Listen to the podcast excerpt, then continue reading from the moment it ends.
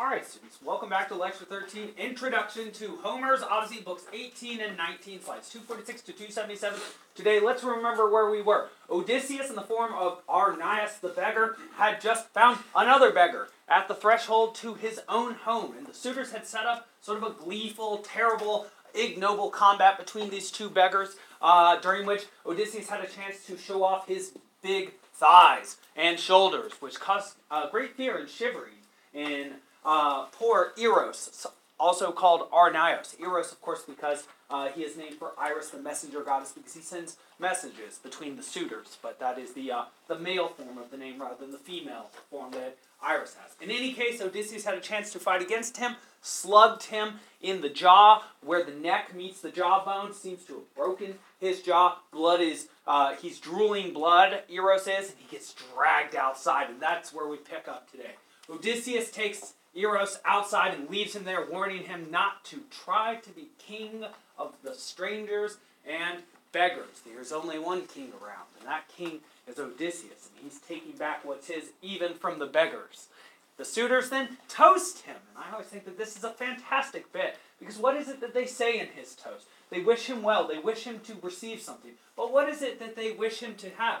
They say, May the gods grant you whatever you want most of all. Well, that's sort of a funny thing to wish to uh, Odysseus here because what he wants most of all is to kill them and to end their lives, and thus their occupation of his home and their poor treatment of his serving women, his wife, his son, who they're actually attempting to kill, um, and his land itself. Even his swineherd is to some extent being mistreated by having to work more to uh, help these. Uh, these insolent enemies, you might say, these uh, these interlopers. I think that's actually a pretty good word for them, interlopers. In any case, the suitors unknowingly toast to their own destruction.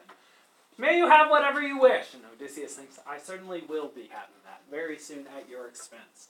So, Amphinomus, he then wishes Odysseus health.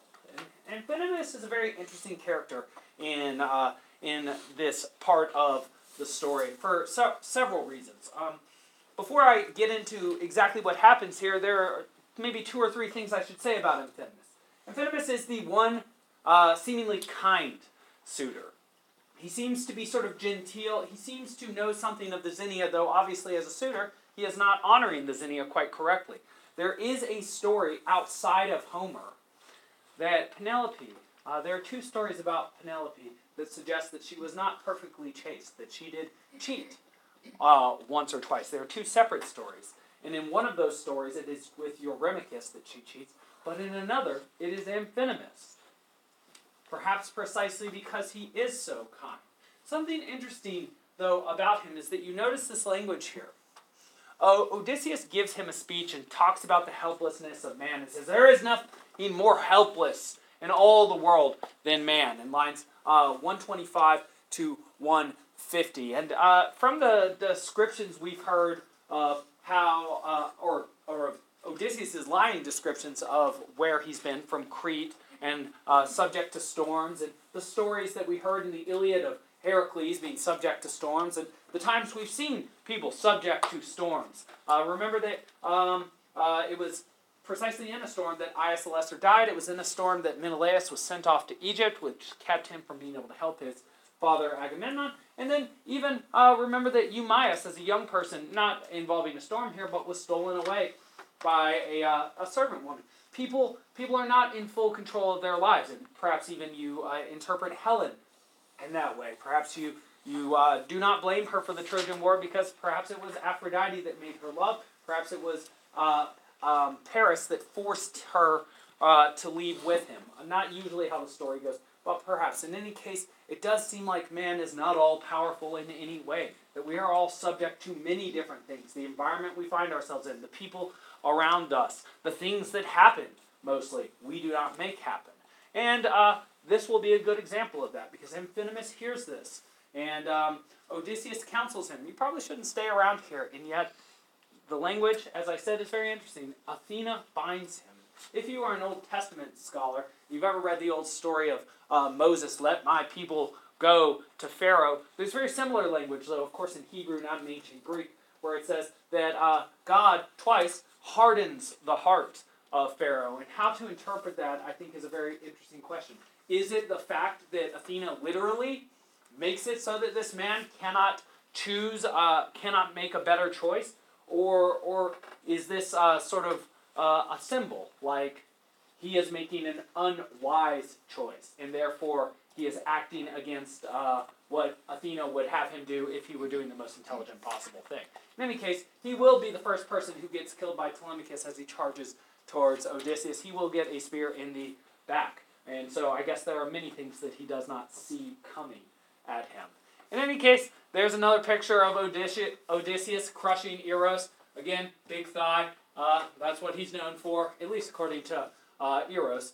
And then we have something happen that has not uh, happened before, supposedly. We have seen Penelope address the suitors, but she decides to publicly address the suitors of her own volition, not because, hmm, well, it's hard to say ex- exactly why, uh, uh, unless we read it right here. So let's do that. But now the goddess, gray eyed Athena, put in the mind of da- the daughter of Icarius, circumspect Penelope, to show herself to the suitors, so that she might all the more open their hearts, and so that she might seem all the more precious in the eyes of her husband and son, even than she had been before this. So Athena puts an idea in her head that she wants to go down looking very elegant in front of the suitors so that they uh, uh, desire her even more and will give her more gifts. And it will just so happen to be the fact that Telemachus will be down there and her husband, though she doesn't know it, which perhaps will motivate her husband to fight even harder because he's like, whoa, my wife is rather fetching, rather beautiful.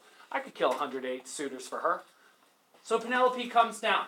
Uh, before uh, she comes down, however, uh, remember what she's doing most of the time. She, most of the time, she's not weaving, she's in a room and she's weeping. And when you weep, if you happen to be somebody who paints your face or wears makeup, your makeup gets everywhere. And then you're sort of a mess. And so her uh, attending lady, Eurynome, uh, says, uh, You could go down and see the suitors, but you should probably take a bath first. And we recall that this is a major motif throughout the Odyssey. When you want to present yourself to people, you want to present your best self to people. And so often, after you have cleaned yourself up, you look your best. Recall that this was literally the case with Odysseus in front of Nausicaa. He came out of a bush after living on uh, or living on the ocean for about 20 days and looked like a wild uh, monster man that made people made young women literally run away from him and scream uh, in terror. But after a bath, all of a sudden he's taller, thicker, curlier in his hair. And uh, Nausicaa even thought of him as a potential mate, as a potential husband. And so there's a great interplay here between our perceptions. Sometimes Odysseus looks like a monster. Sometimes Odysseus looks like a beggar. Sometimes he can be very beautiful. It seems to be similar with Penelope. There's a time and a place to look in a certain way. In any case, Athena then puts her to sleep for a small time, makes her taller, thicker, and paler, not curlier here. Of course, this was the idea back then that um, the paler you were, the less you had to work outside, the nobler you were in terms of blood and rank. Uh, this is why Hera is described as Hera of the white arms, white armed Hera. The suitor's knees buckle when she descends with desire for Penelope. I can only imagine. I mean, this is very much like one of those high school movies where like there's a young lady and maybe she's got a lot to her but she hasn't normally dressed really well or done the makeup thing and then she meets a friend and they do a makeover and then she's coming down the stairs for the first time and the guy that she likes who's never paid attention to her is like whoa that she like touches her hair she's moving in slow motion and she's like and the guys are like what is that Becky? Or something like that. In any case, the suitor's knees buckle with desire for Penelope. The stratagem works. Quick review. We don't really need that. In any case, Odysseus then goes to Telemachus and says, You need to store away the weapons from the Great Hall where the suitors caress. Why? Well, uh, they're about to use the Great Hall as a slaughtering room. They're going to bar both the doors, and Odysseus is going to get access to a weapon. It will be a bow and arrow, and then they are going to uh, fortify a position at one end of the Great Hall, and they are going to rain uh, uh, Hades onto those those men who are defenseless, armless. Uh, so, what Telemachus needs to do to make sure that this actually happens, because several pieces need to uh, be moved correctly is he needs to get the weapons that are on the walls of the Great Hall, things like spears, shields, swords, off the walls of the Great Hall. And he has to come up with a pretense for this. Obviously, he can't be honest. He can't say, I need to move uh, the su-. When the suitors see him taking the weapons off the wall, they'll probably say, Why? Why are you doing this? And he can't say, Well, because we're soon going to attempt to kill you and we don't even have any weapons. So has to lie.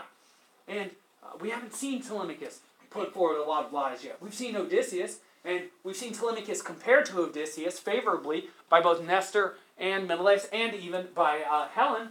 But here's his first chance to really act like his father.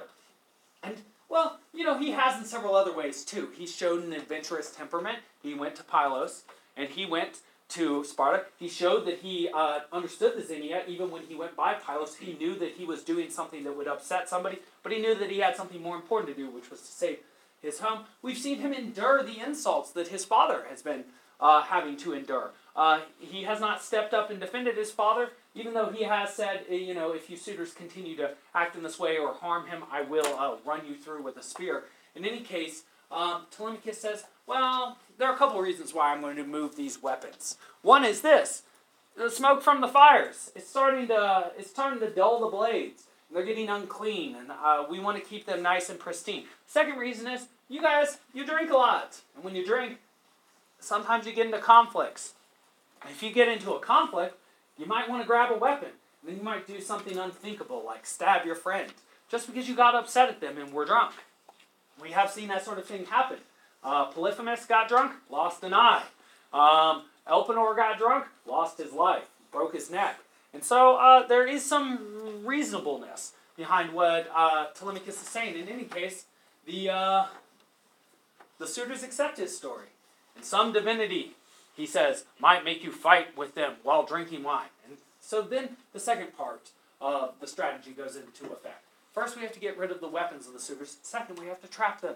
And so, who does he trust to make sure that the doors get barred on both sides? He trusts Eurycleia, the most trustworthy of the serving maids. And so, he says, you need to keep the women inside the house, but away from uh, the Great Hall, no matter what you hear. And what they'll be hearing are things like, Oh, my Zeus! My arm! Oh, my spleen! Oh, ah! She's just supposed to be like, Oh, they're just having a good time in there. Don't worry about it. This is, uh, uh this is what they do, I suppose. In any case, he also says something very interesting. You recall our, our theme of Bildungsroman, of going from being, or character development, of going from being a boy to a man. We've been talking about whether Telemachus is an adult yet or still a kid. Well, when he commands Eurycleia to keep the serving women out of the great hall and in the house and to bar the doors, he says, I was a child before, which suggests that he is now a man or a reptile man. Probably a man, though, because there's no evidence in the text that he's a reptile. All right, Eurycleia obeys, bars the doors, and then Odysseus and Telemachus hide the weapons. And while they're doing this kind of an interesting thing, uh, some light appears out of nowhere. Athena illuminates their way. And Telemachus actually brings this up to Odysseus. He's like, What's going on here? Is this some trick of the gods? And Odysseus essentially says, Shh. Uh, he hushes him and says, Do not ask questions, for this is the very way of the gods. He says, Don't worry, you know, if something's going well for us right now, don't ask questions, just accept it and keep moving. Because obviously, uh, Odysseus knows that if they're going to defeat the suitors, they are going to need the help of Athena, which she has actually promised to him. So, it's time for Telemachus to go to bed. But it is not yet time for Odysseus to go to bed, because remember, he set up a date tonight. He is supposed to go see Penelope, or rather, she's going to come see him. And uh, well, let's get there. Penelope descends the stairs. I just want you to take a second. Don't even write for three seconds. And just imagine the person you have been waiting to see for about 20 years. You've, she, you've already seen her once, but now she's coming to see you. She looks at you. Maybe he looks at you, depending on how you want to imagine. And you're going to sit right in front of this person. Can you imagine the tension that you would feel? And not only that, you can't be honest with this person. You have to trick this person. So you have to, in front of this person, tell some uh, very tricky tales. And this person is supposedly someone who would know you fairly well, physically, mentally, and somebody uh, who, whose intelligence you respect. This is not just Eumaeus that he's lying to. This is not just some uh, Phaeacians he's telling the story to. This is his wife, who is known for being both beautiful but also circumspect, which means highly intelligent. Recall that Antinous said, No woman in all of Argos has the mind that Penelope has. And I mean, that includes Helen, who we know to be a very, very sharp uh, blade. Um, a way to describe her intellect. Well, let's see what happens here. As her seat is set next to the fire, the servants clean up the goblets and food and ash left over. It's a mess because of those suitors. They don't clean up after themselves. Typical bad xenia. If you're a guest at a home, I'm sure your parents have said, whenever you're fed, you offer to do what? Clean up and do the dishes. Yes, if you don't cook, you have to offer to do the dishes. It will make people happy to cook for you again which is a very important thing, especially if they're good cooks. And if you're not, like Mr. Schmidt. In any case, while Odysseus is sitting around there, one of the serving maids shows up. One of the ones that we do not like. Her name is Melantho. And you're like, Melantho? Is that a misspelling of Melanthios? And I say, no. But they are siblings. They are both children of Dolios, who is a servant of Laertes, who we'll actually see a little bit later. But Melanthios and Melantho, apparently, uh, they got more of their mom than their dad in them. And uh, Melantho, she scolds Odysseus. Odysseus. She's like, Beggar, what are you doing still around here? Trying to get some scraps? Drink? Are you drunk right now? Why are you here? When Odysseus, very upset with her, do you mean to stay here all night? He says, why do you why do you judge me so so poorly of me? Is it is it my poor fortune, the fact that I'm a beggar? Is it because I'm so ugly? My poor looks? Why are you so unkind to me? Obviously, your Lord, or rather your lady in this case, has ordered me to be here. And you are, in a way, going against her will. It, it is not your place to be scolding me, just like it was not Melanthios' place to scold Eumaeus and keep a stranger from Odysseus' home. These people are acting like they're the boss when they are servants. And in this time, actually, slaves. They are not acting right. There will be a punishment for that sort of thing. In any case, he warns her. He says, Perhaps you feel very arrogant now because you're young and you're beautiful. Uh, but I too was once young and promising and beautiful. Seems sort of unlikely looking at him in those moments. But he says that and he says, Perhaps someday your mistress and fortune will turn on you. Well, Penelope actually happens to hear this exchange. And she's fairly astonished and she admonishes Melantho. She says she knows well why the beggar is still there. And uh, just another uh, um, piece of the puzzle to explain why Melantho might be acting like this is uh, Melantho happens to be the lover of Eurymachus. And so perhaps she thinks she has stepped above her station a bit. Perhaps she thinks she'll be married to this lordly man at some point. I'll give you a hint. Neither of them will be alive the day after the next. Um, uh, for slightly different reasons too, uh, and they'll have very different deaths. Um, but yes, uh, again, this hubris, this thinking that they have something that they don't, is something that they share. Perhaps that's the root of their attraction. In any case, Penelope then orders Eurynome to bring up a chair to Odysseus, and Odysseus and Penelope, like this picture displays, sit across from each other, and the interview begins. I always like this this old woman in the background. Who do you think that is? A lot of people say Eurycleia. I don't think so. Probably not Eurycleia. Probably somebody who's on this slide. Anybody get it? Old lady servant. Put a chair. Not Melantho. She's young and beautiful. She's old and crone-like. Yes, Eurynome. And then I always think that this is sort of a sad, sad picture because obviously we've just met which dog who then died? Argos. I know. All too soon he died. Like so many dogs given their span of life compared to ours. But then there's that dog just sitting right there, and I always think that that's supposed to make us think of Argos, even though obviously it can't be unless it's a ghost Argos, um, which perhaps it is. Perhaps it is. In any case, the interview is about to begin. You see how pale uh, Penelope is. You see, uh, the, I think Odysseus should actually look older and uglier and dirtier here because he did just have fight after all. Um, but you see how sort of tanned and uh, uh, humble his his garments are. It's just like a sheep, essentially. It's not very much at all. And well, let's see what they have to say to each other. Penelope opens. She asks him a series of questions. We recall that this is sort of the root of Odysseus' strength.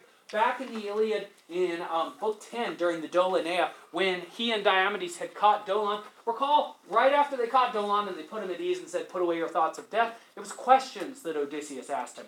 Uh, where's Hector? What are his plans? Where are the contingent forces of the Trojans? Uh, do they have um, uh, do they do they have sentries posted? Do they have walls around them? Uh, where are they? Is anybody new to the battle? He finds out that the Thracians are. Well, Penelope is also very good at asking questions. You might also think about this.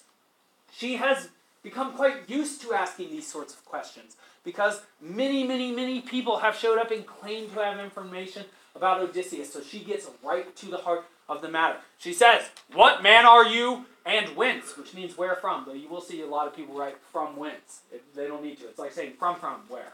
Um, but yes, what man are you and whence? Where is your city? Your your parents. And she'll even say, You could not have been born from some fabulous oak or a boulder, the same way that Antinous had done that once. And uh, Odysseus is here immediately going to have to deflect because if he were going to be honest, he'd say, um, I'm Odysseus from Ithaca, here. Uh, Ithaca is my city. My parents are uh, Laertes, and anybody remember the name of his mom? Anticlea. Very good. Not Euryclea. Very good. All right.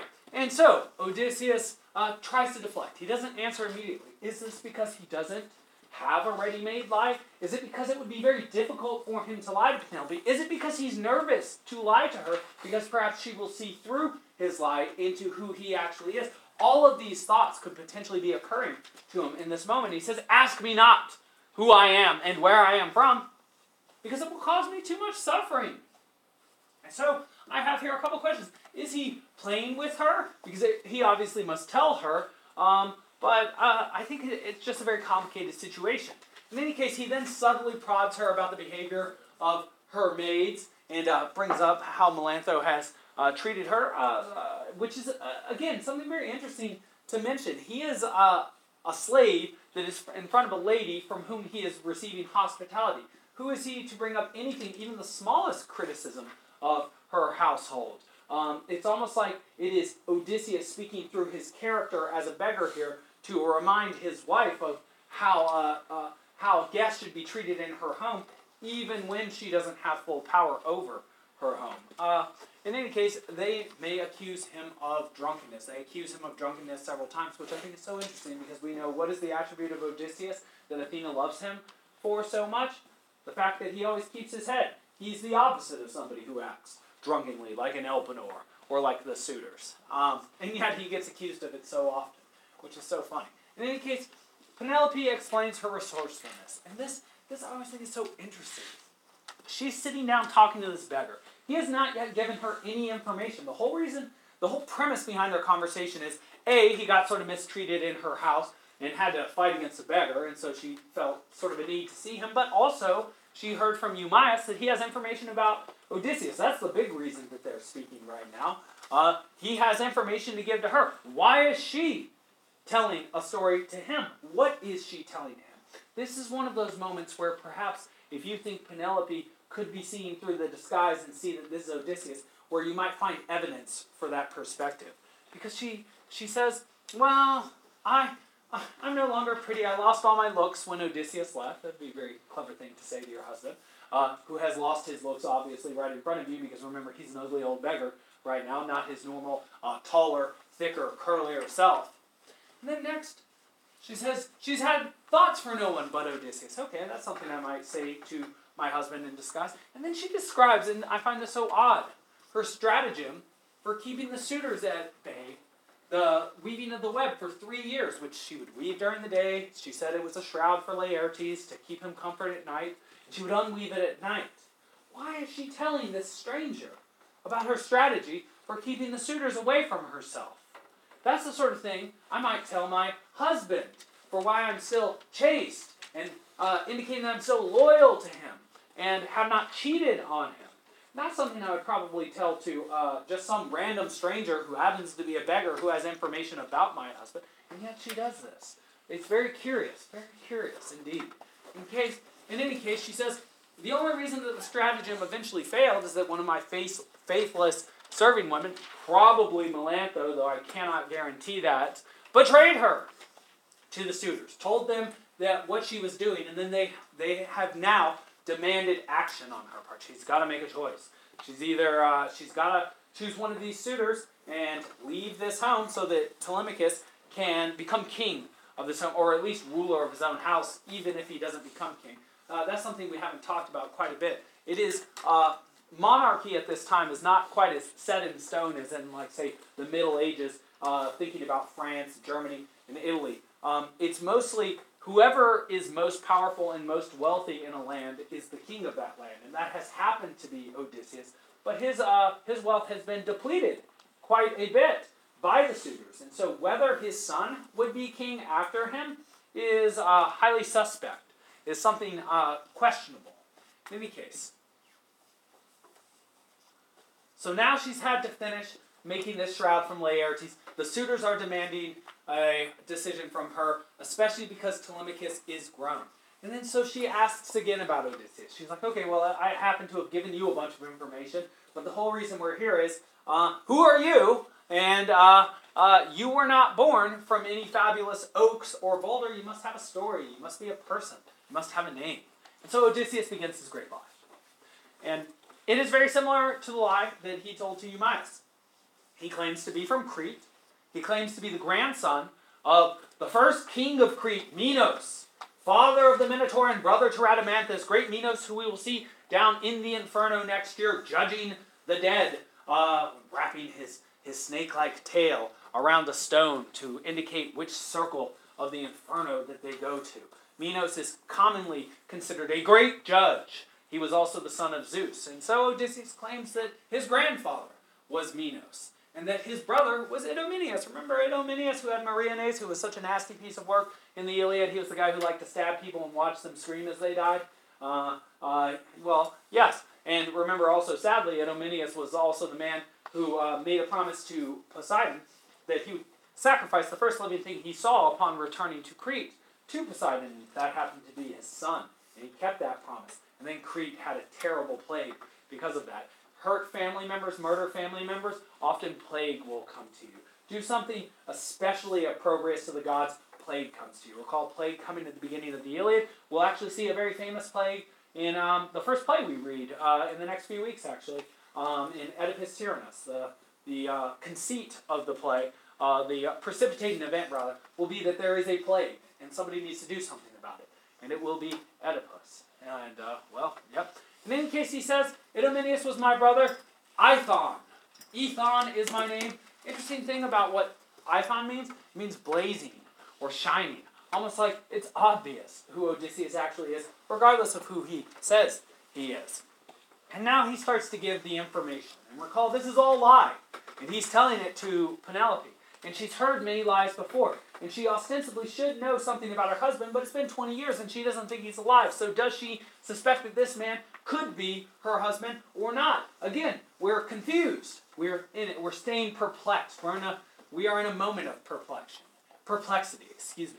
Once he says, uh, I was entertained. I entertained Odysseus uh, in Crete. He was on the way to Ilion, to Troy. And Idomeneus had already left, so it was my responsibility to extend Xenia to this traveler.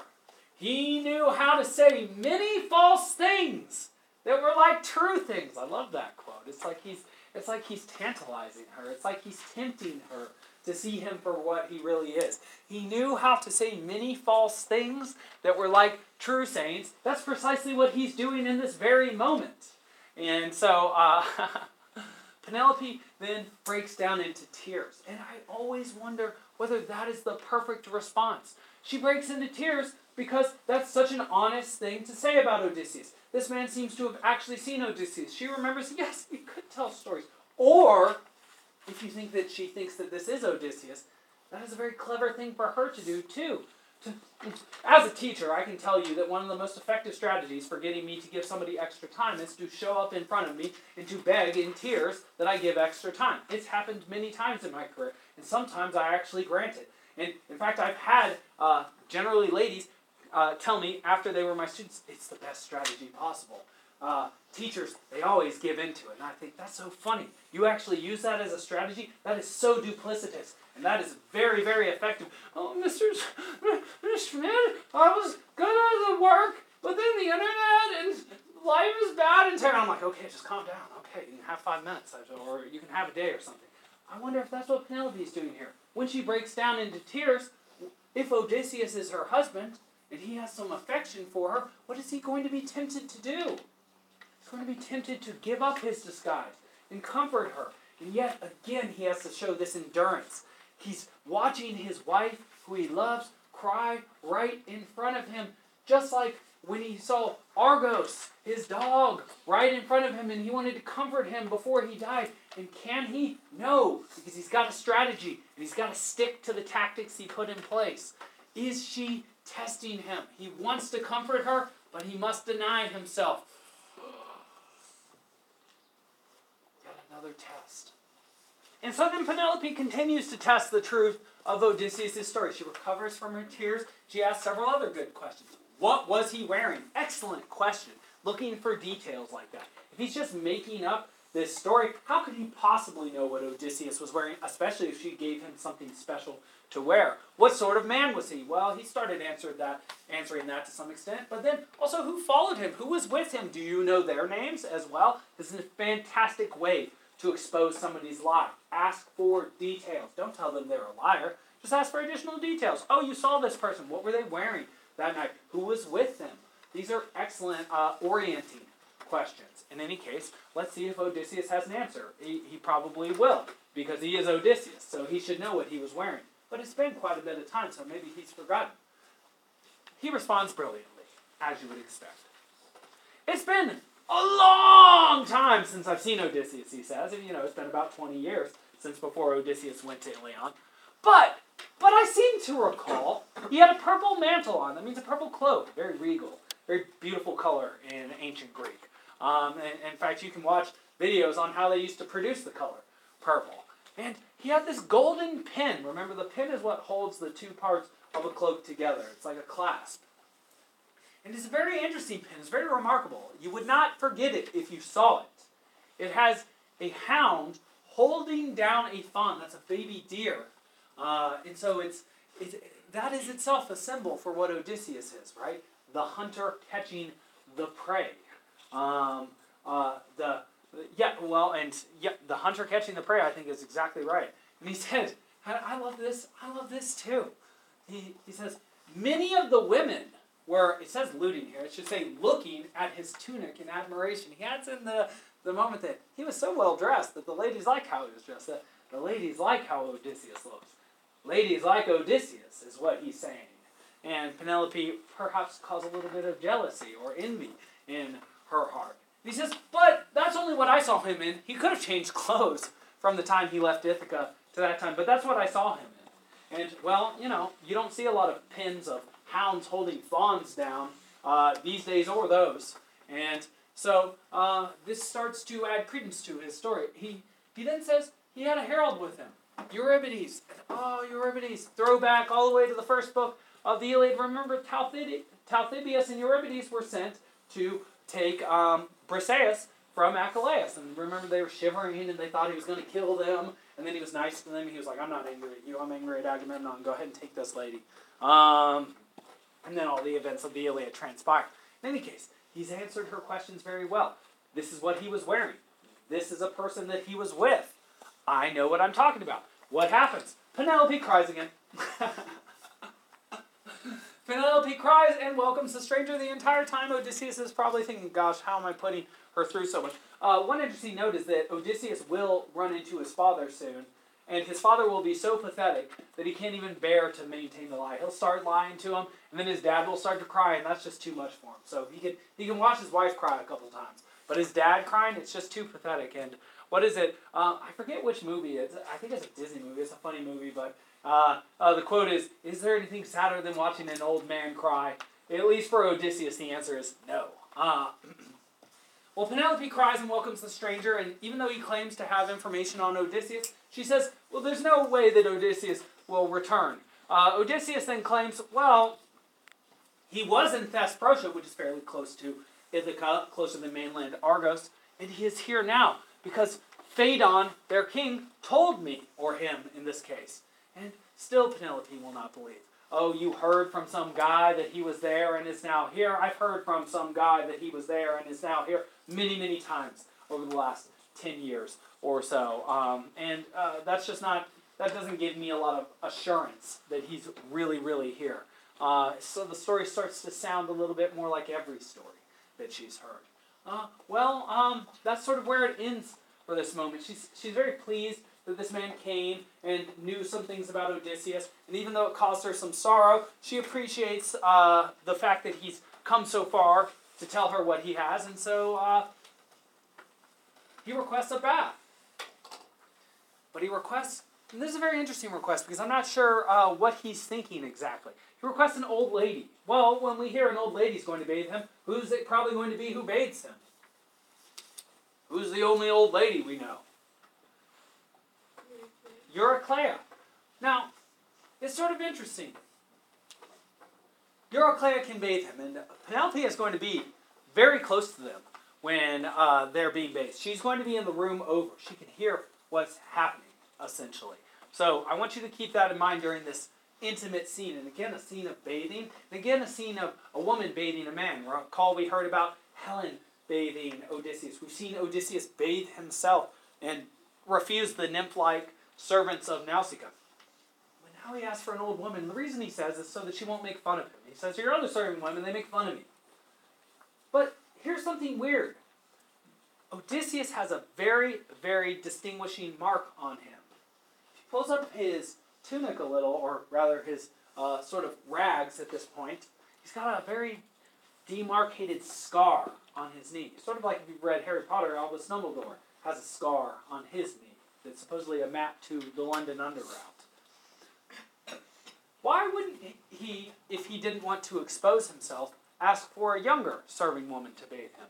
They would not remember the scar because they would be too young to. However, Eurycleia was his nurse. She knows him very well. She would definitely remember the scar on his knee. And yet, it is not clear that he thinks about this because he tries to hide the scar from her. And yet, this will be a misstep oh, on Odysseus' part. Eurycleia, then, oh, I love this. This is a very emotional part. Now, and again, really tests our imagination. We're still wondering, to some extent, whether Penelope or anybody can recognize Odysseus. Well, when Eurycleia sees Aethon, he looks so pathetic that she bursts into tears because he's the same age as her master Odysseus would be. And he even he even looks like Odysseus. She says, "You look as tragic and pathetic and similar to my lord if he were still around." And Odysseus, I think, has the most brilliant response. He says, "That's what everybody says. Everybody tells me that I look like Odysseus." And so it's like, can she th- see through the disguise? And if Eurycleia can see through the disguise, can Penelope, who knows Odysseus perhaps even better than she, but I suppose uh, she might not know Odysseus as well as Eurycleia. Eurycleia has known Odysseus his entire life. Penelope, uh, she was won by Odysseus in a foot race um, after the choosing of Helen by Menelaus, and then they, uh, you know, they got married. They had a child, but then very soon after that, Odysseus had to leave for Troy. Perhaps, uh, perhaps she does not have the strongest memory of him. Hmm. Then, as I told you, he tries to hide the scar on his knee. Eurycleia here, wiping him down, foot base in there.